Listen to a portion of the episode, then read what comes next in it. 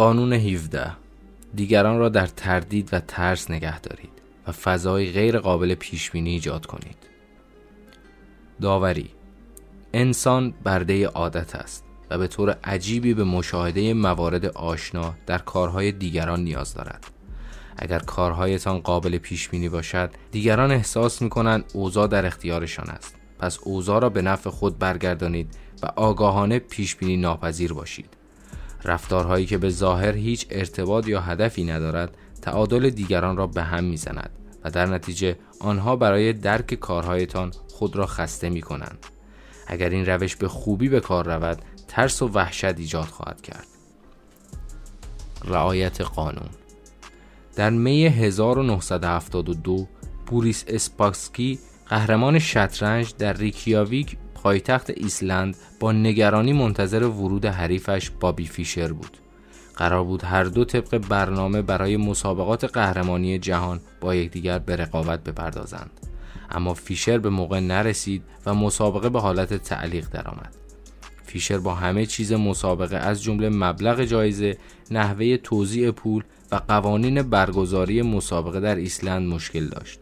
اسپاسکی سعی کرد صبور باشد مربیان روسیش بر این عقیده بودند که فیشر با این کار تحقیرشان کرده است و از او خواستند مسابقه ندهد. اما اسپاسکی این مسابقه را می‌خواست و می‌دانست که می‌تواند فیشر را نابود کند و هیچ چیزی نمی‌تواند بزرگترین پیروزی دوران حرفه‌ایش را خراب کند. اسپاسکی به یکی از دوستانش گفت در ظاهر نتیجه تمام تلاشهایمان هیچ خواهد شد اما چه کار می‌توانیم بکنیم؟ این حرکت بابی است. اگر بیاید بازی می‌کنیم. اگر هم نیاید بازی نمی‌کنیم. ابتکار عمل دست کسی است که می‌خواهد خودکشی کند. فیشر سرانجام به ریکیاویک رسید اما مشکلات و احتمال لغو مسابقه هنوز ادامه داشت. او از سالونی که مسابقه قرار بود در آن برگزار شود خوشش نیامد. از نورپردازی انتقاد کرد و از صدای دوربین ها شاکی بود. حتی از سندلی هایی که شطرنج بازها روی آنها می نشستند هم متنفر بود. در نتیجه اتحادیه شوروی ابتکار عمل را به دست گرفت و به کنارگیری افرادش از مسابقات تهدیدش کرد. این بلوف به ظاهر مؤثر واقع شد و پس از هفته ها انتظار و مذاکرات بیپایان فیشر پذیرفت که بازی کند. خیال همه به ویژه اسپاسکی آسوده شد. اما در روز معرفی رسمی فیشر بسیار دیر آمد و روزی که مسابقه قرن در حال شروع بود او باز هم تأخیر داشت.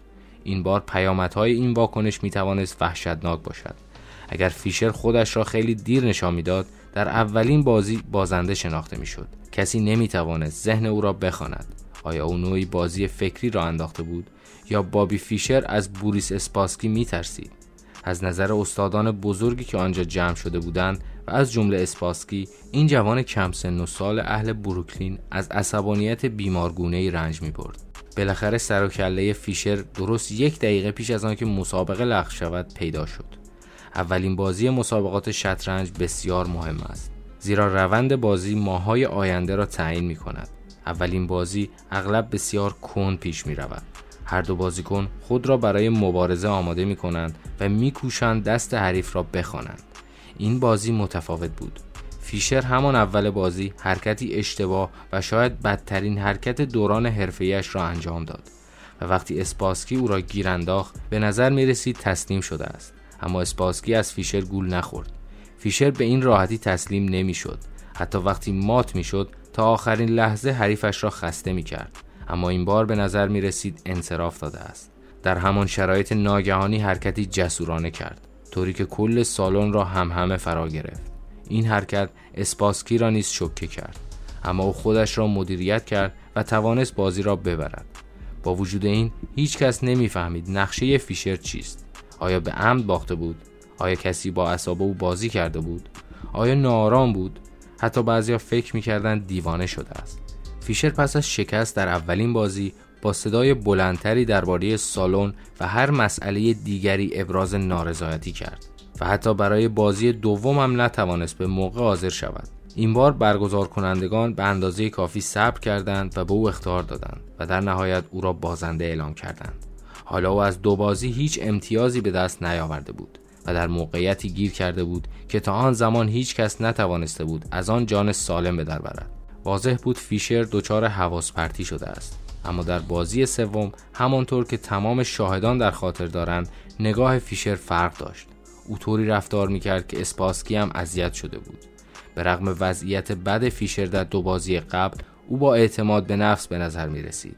پیدا بود باز هم اشتباه وحشتناکی مانند بازی اول مرتکب شده است. اما ظاهر از خود راضیش اسپاسکی را دچار این احساس کرد که اشتباهات فیشر تلهی بیش نیست. اسپاسکی هر چه تلاش کرد نتوانست بفهمد چه تلهی در کار است و به سرعت مات شد. در حقیقت تاکتیک های ناهنجار فیشر کاملا حریفش را عصبی کرده بود. در پایان بازی فیشر به هوا پرید با عجله خارج شد و همچنان مشتش را به کف دستش میکوبید. به سوی همتیمیهایش فریاد زد من با بیرحمی شکستش دادم. در بازی بعدی فیشر حرکاتی انجام می‌داد که به هیچ وجه قابل پیش بینی نبود و هیچ کس پیش از آن این حرکات را از او و سبک بازیش انتظار نداشت.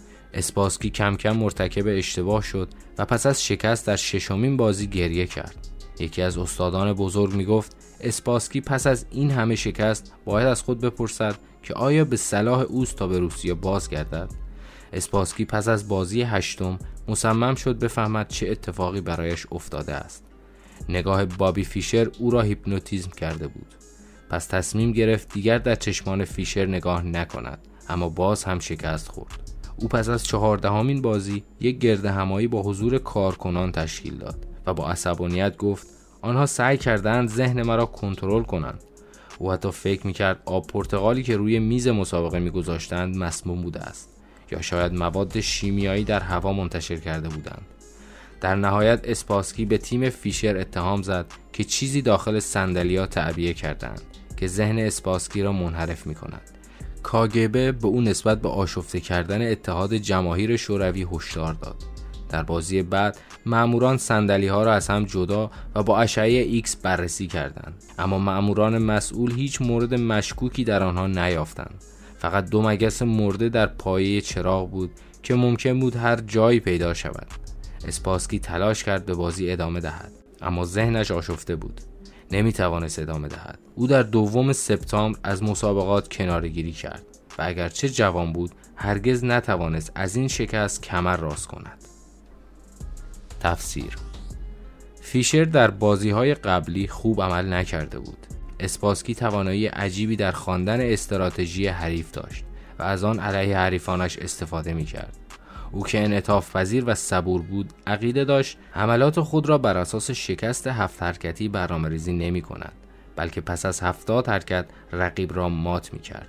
او هر بار که با فیشر بازی می کرد شکستش می‌داد زیرا می توانست بسیاری از حرکات بعدیش را پیش بینی کند از همه مهمتر او روانشناس خوبی بود که هرگز کنترل اعصابش را از دست نمی‌داد یکی از استادان بزرگ شطرنج می گفت اسپاسکی فقط به دنبال بهترین حرکت نیست بلکه به دنبال حرکتی است که حریف را آشفته کند با این حال فیشر به کلید موفقیت اسپاسکی پی برد او فهمید که اسپاسکی بر اساس پیشبینی حرکت‌های حریف بازی می کند و با بازی خود حریف او را شکست می دهد. هر کاری که فیشر برای مسابقات قهرمانی انجام می‌داد با هدف به هم ریختن تعادل اسپاسکی انجام می شد. واضح است که ایرادگیری های بیپایان فیشر از همه چیز روی تمرکز فکر و روان اسپاسکی تاثیر میگذاشت. اما آنچه موثرتر واقع شد اشتباهات عمدی فیشر و تظاهر او به این مسئله بود که از هیچ استراتژی مشخصی پیروی نمی کند. در حقیقت فیشر تمام تلاشش را کرد تا حتی اگر به معنای شکست در اولین بازی و بازنده اعلام شدن در بازی دوم باشد الگوهای قدیمی خود را برهم زند اسپاسکی به خونسردی و قضاوت درست مشهور بود. اما برای اولین بار در زندگیش نتوانست به نقشه حریفش پی ببرد. او آرام آرام کنترل اوضاع را از دست داد تا اینکه سرانجام به نظر رسید عقلش را از دست داده است. شطرنج اصاره ای از زندگی است. اولان که برای رسیدن به پیروزی باید بی نهایت صبور و دوراندیش باشید. دوم اینکه این بازی بر اساس الگوها ساخته شده است. به این معنا که شما توالی تمام حرکت هایی را که قبلا بازی شده و دوباره بازی خواهد شد با اندکی تغییر در هر مسابقه ای تکرار می کنید حریفتان الگوهای بازی شما را تجزیه و تحلیل می کند و برای پیش بینی حرکتتان از همان الگو استفاده می کند اگر به آنها هیچ سرنخ قابل پیش بینی ندهید تا بر اساس آن استراتژی خود را بچینند این موضوع مزیت بزرگی خواهد بود. در زندگی واقعی نیز مانند شطرنج وقتی افراد نتوانند بفهمند چه کار می کنید در وضعیت ترس، انتظار، تردید و گیجی فرو می روند. بقا در عرصه قدرت مانند بازی جدی شطرنج است که ما را ملزم می کند تمام توان و انرژی خود را به کار گیریم تا یک نقشه بچینیم سپس آن نقشه را دنبال و دشمن را دفع کنیم با وجود این گاه بهتر از خطر کنیم تا با حرکات جسورانه و پیشبینی ناپذیری بازی کنیم. ژان دولابریو ژان دولابرویر 1645 تا 1695 کلیدهای قدرت. هیچ رویدادی وحشتناکتر از اتفاقات ناگهانی و پیشبینی ناپذیر نیست. به همین دلیل است که از زلزله و طوفان وحشت داریم. نمی‌دانیم چه زمانی وقوع می‌یابد. پس از آنکه یکی از آنها اتفاق میافتد وحشت زده منتظر بعدی هستیم. رفتار پیشبینی ناپذیر انسان نیز با درجه خفیفتر چنین تأثیری دارد. حیوانات از الگوهایی ثابت پیروی می کنند به همین دلیل است که می توانیم آنها را شکار کنیم.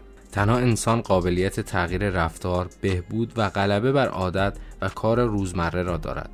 با وجود این بیشتر مردم از درک این قدرت غافل هستند. آنها تکرار همان کارهای روزمره را ترجیح می دهند. زیرا چیزی که عادت شود به هیچ تلاشی نیاز ندارد. آنها بر این باورند که اگر موجب آزار دیگران شوند تنها خواهند ماند.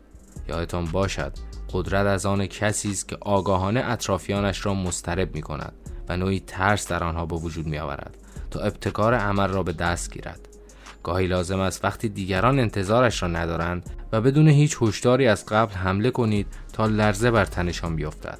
این ترفندی است که قرنهاست افراد قدرتمند به کار می‌برند. فیلیپو ماریا آخرین دوک ویسکونتی در قرن پانزدهم میلان ایتالیا آگاهانه دور از انتظار همه رفتار می‌کرد. برای نمونه ناگهان به یکی از درباریان بسیار توجه می‌کرد. بعد وقتی آن فرد توقع پیدا می کرد که به مقام بالاتری برسد دوک به او بیعتنا شد آن فرد از ناراحتی عزم می کرد تا دربار را ترک کند. اما در این زمان دوک او را فرا می‌خواند و دوباره رفتار خوبی با او در پیش می گرفت آن فرد که دوباره گیج می شد در فکر فرو می رفت که آیا دوک در نظر دارد که او را به مقامی بالاتر ترفیع دهد یا نه و برای اینکه خود را آدمی بیتوقع نشان دهد بسیار ساده لوحانه رفتار می کرد. سپس دوک او را به دلیل عدم بلند پروازیش بازخواست و از دربار دور می کرد. راز رفتار با فیلیپو ساده بود. تصور نکنید که می‌دانید او چه می خواهد. سعی نکنید حدس بزنید چه چیزی شادش می کند. هرگز اراده را به او تحمیل نکنید و همواره تسلیم اراده او باشید. سپس صبر کنید تا ببینید چه اتفاقی می دوک با استفاده از این ترفند در میان فضای مبهم و پرتردیدی که به وجود آورده بود بدون هیچ تنشی و در آرامش حکومت می کرد. اغلب اوقات ترفند بالادستی ها پیش بینی ناپذیر است اما زیر دست نیز می تواند به خوبی از این راهکار استفاده کند. اگر دیدی در گوشه گیر افتاده اید چند حرکت پیش بینی ناپذیر از خود نشان دهید. بدین ترتیب دشمنانتان آنقدر گیج خواهند شد که یا عقب نشینی می کنند یا اشتباهی تاکتیکی مرتکب می شوند.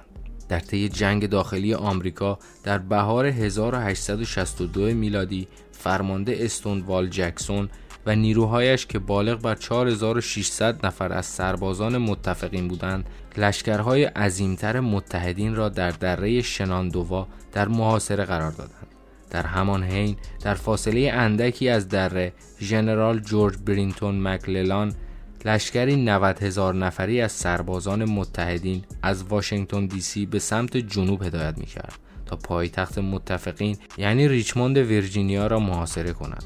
با اینکه چندین هفته از این مبارزه سپری شده بود، جکسون بارها سربازانش را از دره به بیرون هدایت کرد و سپس برگرداند. این حرکات او هیچ منطقی نداشت. معلوم نبود که خود را برای کمک به دفاع از ریچموند آماده می کند یا نه. شاید حالا که مکللان واشنگتن را بیدفاع ترک کرده بود جکسون می‌خواست به آنجا لشکرکشی کند. آیا به قصد انتقام گیری به شمال می‌رفت تا به آنجا تاخت و تاز کند؟ چرا لشکر او دور خود میچرخیدند؟ حرکات توصیف ناپذیر جکسون باعث شد فرماندهان متحدین لشکرکشی به ریچموند را به تأخیر بیاندازند. چون باید ابتدا به هدف و نقشه جکسون پی می بردند. از سوی دیگر جبهه جنوب توانست نیروهای تقویتی را به داخل شهر اعزام کند. جنگی که می توانست متفقین را در هم کوبد به بنبست رسید. جکسون از این ترفند بارها در مواجهه با لشکریان بسیار عظیم دشمن استفاده کرد. او می گفت تا جایی که امکان دارد دشمن را هیچ گمراه و غافلگیر کنید. چنین ترفندهای همیشه پیروز است و در نتیجه لشکری کوچک ممکن است ارتشی بزرگ را شکست دهد. این قانون نه تنها در میدان نبرد بلکه در های روزمره نیز کاربرد دارد. افراد همیشه تمایل دارند به انگیزه شما از انجام دادن کارها پی ببرند و از قابل پیش بینی بودنتان علیه شما استفاده کنند. اقدامی کاملا توضیح ناپذیر انجام دهید و با این کار آنها را به حالت تدافعی درآورید. وقتی دیگران متوجه منظور شما نشوند اعصابشان به هم میریزد و در چنین حالتی می توانید آنها را به راحتی بترسانید. پابلو پیکاسو می‌گوید بهترین حسابگری بی حساب و کتابی است. پس از آنکه به سطح خاصی از پذیرش دست یافتید دیگران به طور کلی هر کاری را که انجام می دهید به حساب دلیلی هوشمندانه می‌گذارند. پس بهتر از باری به هر جهت رفتار کنید.